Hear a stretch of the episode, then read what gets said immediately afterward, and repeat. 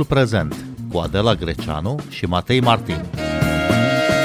Podcast ascultat de Ascendis, creator de cultură organizațională. De Ziua Națională a Lecturii ne întrebăm cine mai merge la bibliotecă și care este starea bibliotecilor publice din România, ce oferă aceste spații și ce ar putea să ofere. Bine v-am găsit, noi suntem Andela Greceanu și Matei Martin și invitata noastră este Claudia Șerbănuță, specialistă în domeniu cu un doctorat în biblioteconomie în Statele Unite ale Americii. Bun venit la Radio România Cultural! Mulțumesc mult pentru invitație, bine v-am găsit și mă bucur că petrecem împreună în această zi importantă. După 1989, din peste 16.500 de biblioteci publice, s-au închis peste 8.000, aproape jumătate, conform datelor de la Institutul Național de Statistică. Claudia Șerbănuță, cum se explică asta? De ce s-a întâmplat acest lucru? Înainte de 89, aveam uh, un uh, stat centralizat în care totul, inclusiv cultura, uh, inclusiv educația, se făcea într-un mod uh, coordonat. Exista un sistem centralizat care uh, a fost creat și pentru biblioteci acele 8.000 și ceva de biblioteci pe care le menționați erau nu doar biblioteci publice, erau biblioteci în fabrici, erau biblioteci în unitățile militare, erau biblioteci în tot ceea ce însemna instituție de stat. Uh, și după 89, încercarea a fost să construim o democrație dar cred că nu ne-am dat seama că acest lucru presupune păstrarea anumitor elemente pe care să le redefinim, să le refolosim pentru construcția comunităților noastre și a societății pe ansamblu. Bibliotecile au fost uh, un, uh, acest tip de instituție care cumva a pierdut suportul centralizat al statului, fără să câștige uh, un alt suport care să le ajute uh, supraviețuirea într-un mod uh, demn și uh, decent. Dar legea spune că orice unitate administrativ-teritorială trebuie să aibă o bibliotecă, adică orice localitate, oricât ar fi ea de mică. Se respectă legea? Legea bibliotecilor este un produs al eforturilor pe care bibliotecarii din România le-au făcut după 89 pentru a salva acest sistem de biblioteci. Legea bibliotecilor a fost gândită tocmai pentru a întări sistemul existent și pentru a le da o șansă acestor instituții. Din păcate, legea bibliotecilor, ca și alte legi de la noi, nu se respectă. Uh, există peste 3000 de unități administrative la nivel uh, național în țară, iar noi avem sub 2000 de biblioteci. Deci legea care spune foarte clar că fiecare unitate administrativă ar trebui să aibă o bibliotecă nu este respectată de oamenii aleși în mod democratic de către cetățenii comunităților. Și aici cumva uh, că vorbeam la început de, de unde am pornit, am pornit de la un sistem în care exista un, uh, o voință politică pentru existența acestor instituții și am ajuns astăzi, în moment în care voința politică stă în mâinile fiecăruia dintre noi, dacă vreți, ca cetățeni, în, în mâinile celor pe care îi votăm, îi alegem să ne conducă uh, comunitățile. Iar acești oameni uh, nu fac uh, efortul de a respecta legile care există, printre care legea bibliotecilor, pentru a deschide și a ține deschise, uh, măcar la minim, niște instituții cum sunt bibliotecile publice. Așa se, se ajunge că nu avem nici măcar 3000 de biblioteci deschise, că anual se întâmplă să, să se mai uite să se deschidă biblioteci, că avem uh, biblioteci care sunt deschise doar pe hârtie, dar în realitate bibliotecarii uh, nu sunt lăsați să-și facă meseria și sunt chemați pentru alte treburi administrative în primării și realitatea de pe teren uh, nu este cea mai, uh, cea mai roz. Însă, în același timp, este o realitate cumva cu care ne confruntăm cu toții, în care acolo unde oamenii își doresc cu adevărat, Uh, lucrurile se pot întâmpla și pot să arate altfel. De aceea putem vorbi în continuare de biblioteci publice, putem vorbi în continuare de bibliotecari, inclusiv în mediul rural. Da, exact. Uh, multe dintre bibliotecile publice uh, deschise sunt, de fapt, există doar pe hârtie. Ele nu funcționează la capacitatea reală, nu produc un impact real în societate. De ce? De unde vin aceste discrepanțe între bibliotecile din orașele mari sau chiar și medii care funcționează, care sunt active, care sunt vizitate? Uh, și uh, cele care sunt mereu cu lacătul pe ușă. Da, păi discrepanțele vin exact de la întrebarea cine este responsabil pentru a avea o bibliotecă deschisă. Conform legii bibliotecilor, așa cum spuneați mai devreme, autoritatea locală uh, este responsabilă să aibă o bibliotecă deschisă. Să aibă un bibliotecar care trebuie să se prezinte la muncă acele 8 ore pe zi. Dacă acest minim nu este asigurat, este foarte greu să, să poți construi ceva. După 90, cu procesul de descentralizare administrativă, cumva uh, bibliotecile care existau înainte au reușit să se păstreze în măsura în care la nivel local a existat o voință de a face acest lucru. Uh, bibliotecile mari fiind mai mari au rezistat mai bine, dar avem uh, județe în care nici bibliotecile județene nu sunt suficient de mari și nu au activitate pentru a putea servi publicul din localitate. Și la fel în comunitățile mai mici, adică în funcție de administrația locală, în funcție de uh, priceperea bibliotecarului, de șansele pe care bibliotecarii le-au avut pentru a se instrui, pentru a se conecta la alte proiecte, inclusiv proiecte europene și internaționale, comunitatea are o șansă în plus să mai aibă bibliotecă. Acolo unde aceste lucruri nu s-au întâmplat, în timp, lumea și-a uitat că a existat o bibliotecă. Am, am avut chiar niște discuții în județul Ilfol, unde situația este dezastroasă în uh, ce privește bibliotecile, deși suntem paradoxal atât de aproape de centrul economic al țării. În Ilfov uh, nu există biblioteci uh, publice și când vorbeam cu oamenii din comunitate, cei mai de peste 60 de ani și aduceau aminte că au fost în biblioteci în comunitate. Copiii, tinerii, adolescenții care care ajung în București foarte des cu ceea ce muncesc sau ce, sau ce învață, nici măcar nu știau că în comunitatea lor a existat o astfel de instituție. Dar e și un cerc vicios aici, pentru că în multe locuri primarul, care este responsabil de biblioteci, va spune lumea oricum nu vine la bibliotecă, de ce să finanțez uh, o bibliotecă nevizitată de nimeni când oamenii stau pe telefon, la televizor și așa mai departe? Eu nu-l văd ca servicios absolut deloc, mai ales dacă vorbim de primar, pentru că uh, se presupune că uh, oamenii aleși pentru a conduce o comunitate au și o anumită viziune. Viziunea presupune a construi acest viitor. Adică dacă oamenii sunt mulțumiți ca cetățenii să se uite la televizor și să ă, nu poate să citească o carte sau să, să înțeleagă informația pe care o citesc într-un ziar, atunci bănuiesc că acel ă, primar este mulțumit. Dacă în schimb își ă, acceptă un mandat și în patru ani vrea să contribuie la transformarea acelei comunități, la îmbunătățirea calității vieții acelor oameni, această discuție nu, nu poate să înceapă din acest loc. Începe de la faptul că Societatea viitorului înseamnă, este foarte legată de informație, de acces la informație, de modul în care oamenii știu să caute, să găsească și să folosească informația. Și acest lucru începe de la literație, dar nu se termină acolo. Presupune foarte multă practică și presupune o învățare pe tot parcursul vieții. Odată ce termină oamenii școala și se angajează undeva, Cine îi mai învață? Unde mai au șanse să se mai dezvolte ei, uh, să-și dezvolte capacitățile de a înțelege ce fac?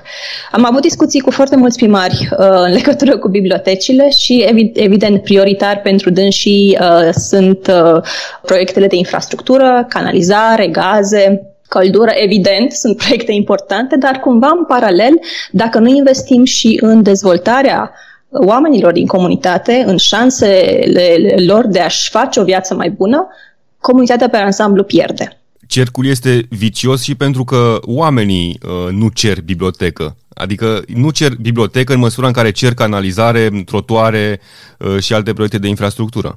Ce să vă spun, uh, oamenii nu cer spitale, dar în momentul în care se îmbolnăvesc, își dau seama că au nevoie de spitale. În uh, societatea asta în care trăim, nu ne dăm seama că n-am știut decât după ce n-am știut.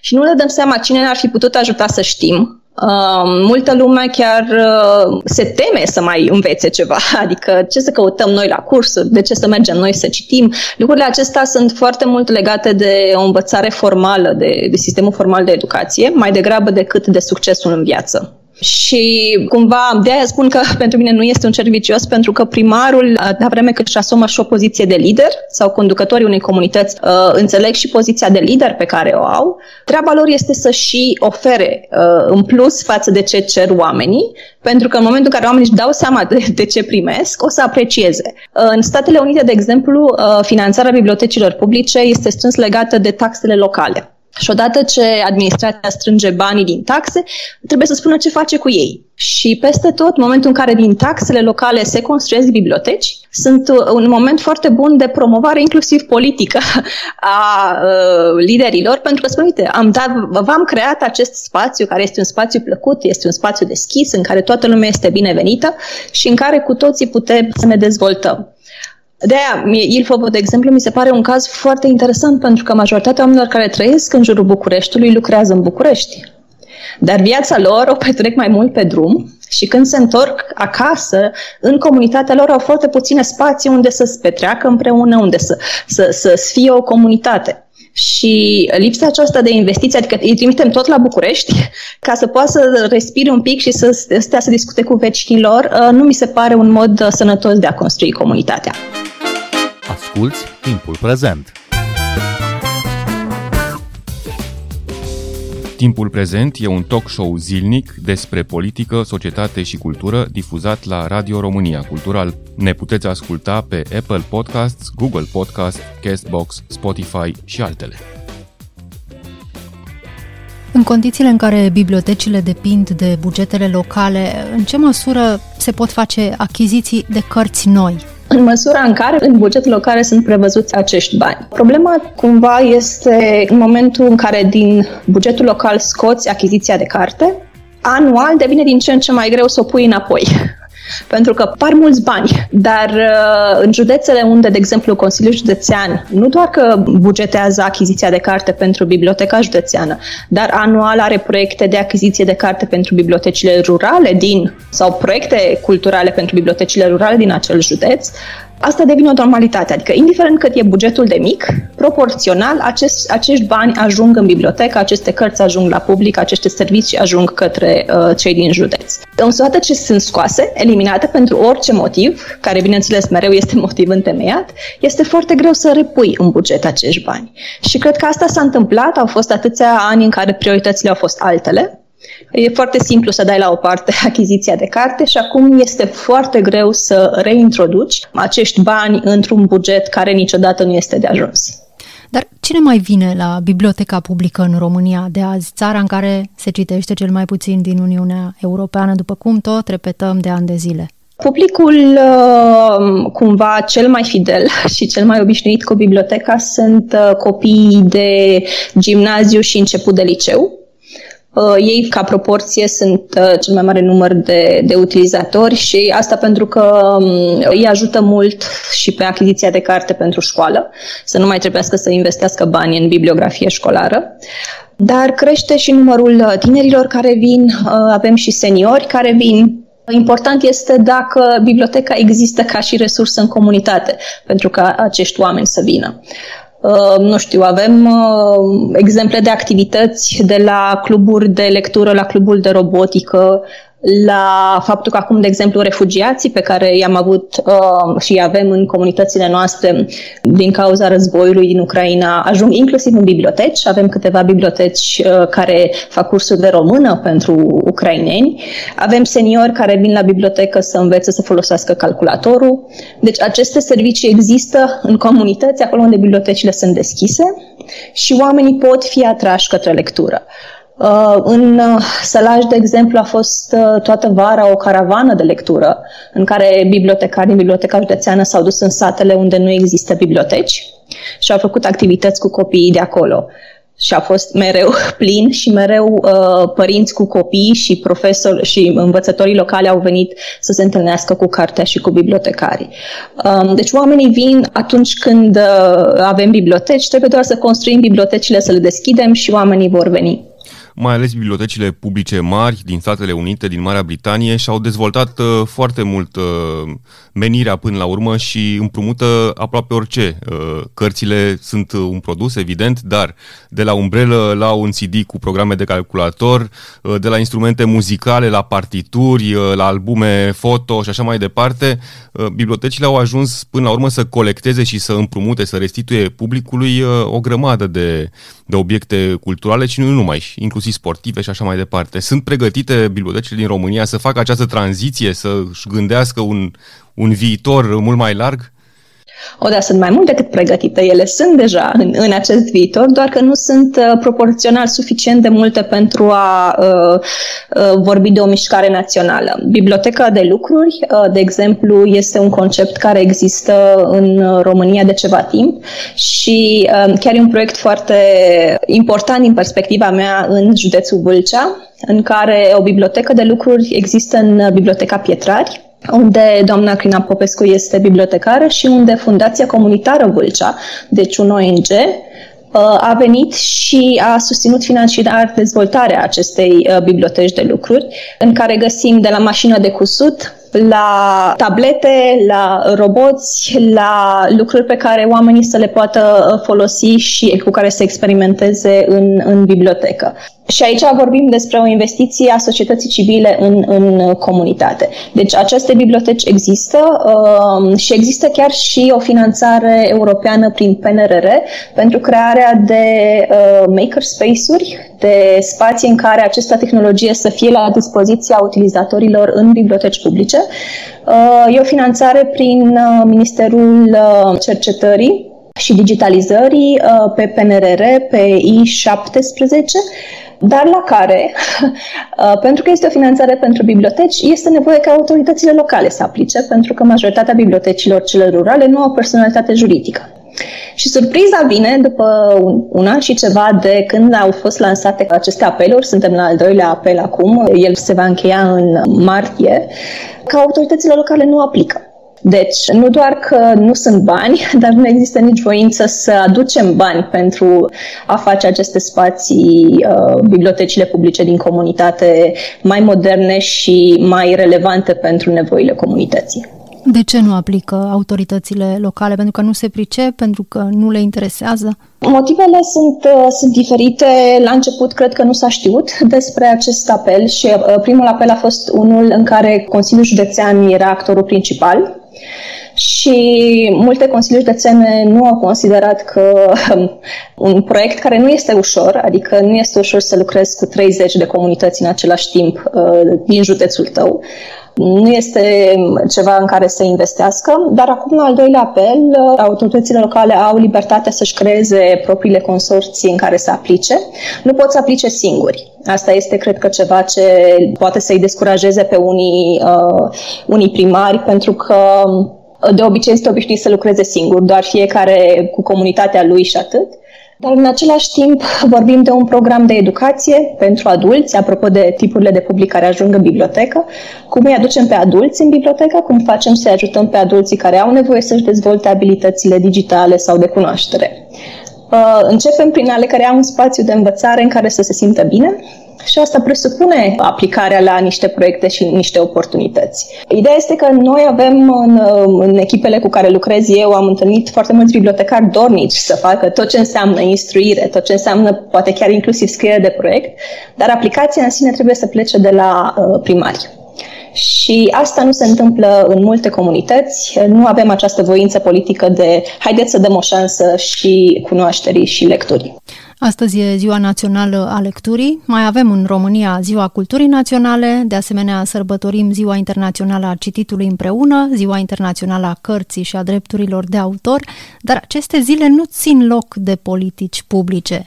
De unde ar trebui începută o reformă, poate, a sistemului de biblioteci publice, astfel încât aceste spații să devină tot mai atractive pentru oameni? Spuneți că avem așa multe zile, nu sunt multe zile, sunt foarte puține zile uh, în care vorbim despre lectură. Mă bucur că sunt măcar atâtea. Vreau să spun, de exemplu, că Ziua Cititului împreună este o zi care nici măcar nu este recunoscută de instituțiile publice din România. Este o zi pe care un ONG a împământenit-o, dacă vreți, în, în România, un grup de inițiativă a spus că e important să citim împreună. Uh, și avem, iată, nu știu, 8-9 ani de când se sărbătorește în România. Ziua lecturii uh, este și ea destul de tânără. Nu avem o istorie a ei foarte lungă. Și la început, când a apărut și eu mi-am pus această problemă, totuși că chiar avem nevoie de o zi în care să, să vorbim despre lectură, uh, în loc să facem politici publice, uh, avem nevoie de ea. Avem nevoie pentru că oamenii nu știu de unde să înceapă. Adică fiecare începe cu propria carte pe care o citește, propria bibliotecă. Dar de la propria bibliotecă la comunități care citesc și se bucură de lectură și de cunoaștere, sunt foarte mulți pași și foarte mulți actori care trebuie să vină împreună. Și venitul acesta împreună nouă nu ne iese foarte bine la nivel de țară în general. Și atunci avem nevoie de aceste zile, cred că sunt absolut importante, dar revin la problema de cine, cine e vocea care poate să vorbească despre lectură, care poate să încurajeze lectura. Și adevărul este că suntem fiecare dintre noi. Adică eu aș vrea să văd primari care de ziua lecturii se duc și citesc copiilor în biblioteci ce e așa de greu? Nu e greu absolut deloc. Ideea este că ar trebui cumva să-și pună în agenda și dacă anul ăsta au ratat, anul viitor pe 15 februarie să-și fie la bibliotecă cu un uh, eveniment în care citesc cartea lor preferată, fragment din cartea lor preferată copilor din comunitate. Și toată lumea e fericită. Doamna ministru am văzut că a ieșit astăzi și a citit pe, pe Facebook cu ocazia zilei lecturii. Uh, e un gest minim de normalitate Președinta Lituaniei acum câțiva ani, cu uh, ocazia Zilei Lecturii, făcea o campanie națională de strângere de cărți pentru biblioteci și uh, finanțare de biblioteci și mergea în biblioteci să citească. Deci uh, mai avem un pic până, până ajungem acolo. Dar ideea este cumva uh, așteptarea ca să vină cineva să facă uh, campanii de lectură nu este realistă. Uh, știu că acum câțiva ani vorbeam și cu editori uh, care publică cărți, care și ei așteptau să vină cineva să promoveze cărțile, profesori care și ei așteaptă să vină cineva să le aducă cărți pe care să le dea copiilor. Așteptarea asta nu ne duce nicăieri, adică aș propune mai degrabă o, o atitudine mai proactivă. E important, hai să, dacă agrem cu toții că e important să citim, ca lumea să citească mai mult, copiii să descopere uh, plăcerea cititului și a cunoașterii, atunci sunt pași care sunt foarte clari pe care trebuie să-i facem. Și în fiecare an ne punem în calendar 15 februarie cu o lună înainte, după, după ziua culturii, până pe 15 februarie, gândim campania, activități pe care putem să le facem și uh, nu o să se supere nimeni dacă ne suprapunem cu evenimentele, dacă important este să ajungem la cât mai multă lume uh, cu, cu această dragoste de, de carte. Și vine acum în minte un exemplu uh, de la echipa de bas, care acum câțiva ani uh, ne-a rugat să le ajutăm să ajungă, doamnele scritoare de la Asociația de Bază, ne-au rugat să ajungă cu o caravană de lectură în rural. Și bineînțeles că noi am deschis rețeaua de biblioteci și doamnele bibliotecare au fost mai mult decât fericite să le găzduiască. Și nu doar că s-au întâmplat acele ateliere, nu doar că au ajuns niște cărți în acele comunități și că în continuare se întâmplă activități, dar cumva întreaga dinamica a comunității în jurul, în jurul bibliotecii s-a schimbat. Adică copiii aceia au fost văzuți și recunoscuți ca fiind niște oameni cu potențial de către niște doamne care au ajuns întâmplător într-o comunitate. Uh, primarii, profesorii din acela comunitate nu reușesc să facă acest lucru singuri. E nevoie să primească un pic de ajutor, un pic de susținere și susținerea poate să vină în moduri foarte ciudate, dar e important să, uh, să vină. Apropo de cine promovează lectura, cine ne spune să citim, uh, într-un episod din uh, serialul american And Just Like That, continuarea celebrului uh, Sex and the City, Carrie Bradshaw, unul dintre personajele iconice ale celor două producții, poartă în brațe trei cărți și ține în mână abonamentul la Biblioteca Publică din New York. Un accesoriu obligatoriu, cel mai cool accesoriu al sezonului, după cum se spune într-un articol de pe blogul Bibliotecii Publice din New York, care nu a ratat ocazia să semnaleze această secvență din, uh, dintr-un serial foarte, foarte iubit și foarte urmărit. De altfel, uh, actrița Sarah Jessica Parker, uh, care o interpretează pe Carrie Bradshaw, este ea însă și o susținătoare a cărților și a bibliotecilor publice. Ne putem imagina pentru România o asemenea promovare a bibliotecii publice, Claudia Șerbănuță? Aoleu, de când ne imaginăm? Numai la asta ne gândim. Problema este că aceste campanii au nevoie de finanțare și uh, e foarte drăguț că ați menționat că Biblioteca Publică din New York nu a ratat momentul. Eu aș spune că Biblioteca Publică din New York a făcut advocacy și a pus presiune ca să se întâmple acest lucru. Uh, sincer, eu uh, de mult uh, discutăm cu colegii noștri, poate în las fierbinți, să avem uh, un personaj, o bibliotecară din rural, dar o bibliotecară așa, pe bune, cum, uh, cum știm noi noi. Uh, deci dacă ne aude cineva și e dornic, suntem absolut pregătiți cu scenariu, cu tot ceea ce presupune acest lucru. Idei există în bibliotecă. Uh, bibliotecarii sunt, ca și tip de personalitate, persoane cu idei foarte multe. Um, ce se întâmplă este că promovarea, marketingul sunt niște lucruri care se fac de specialiști și oricât ar fi bibliotecarii de dornici să învețe, uh, nu mai au timp să, și resurse să facă acest lucru foarte bine. În același timp, companiile, editurile, de exemplu, care au bugete de, de promovare, nu se uită la biblioteci cumva bibliotecile nu par suficient de atractive pentru promovare.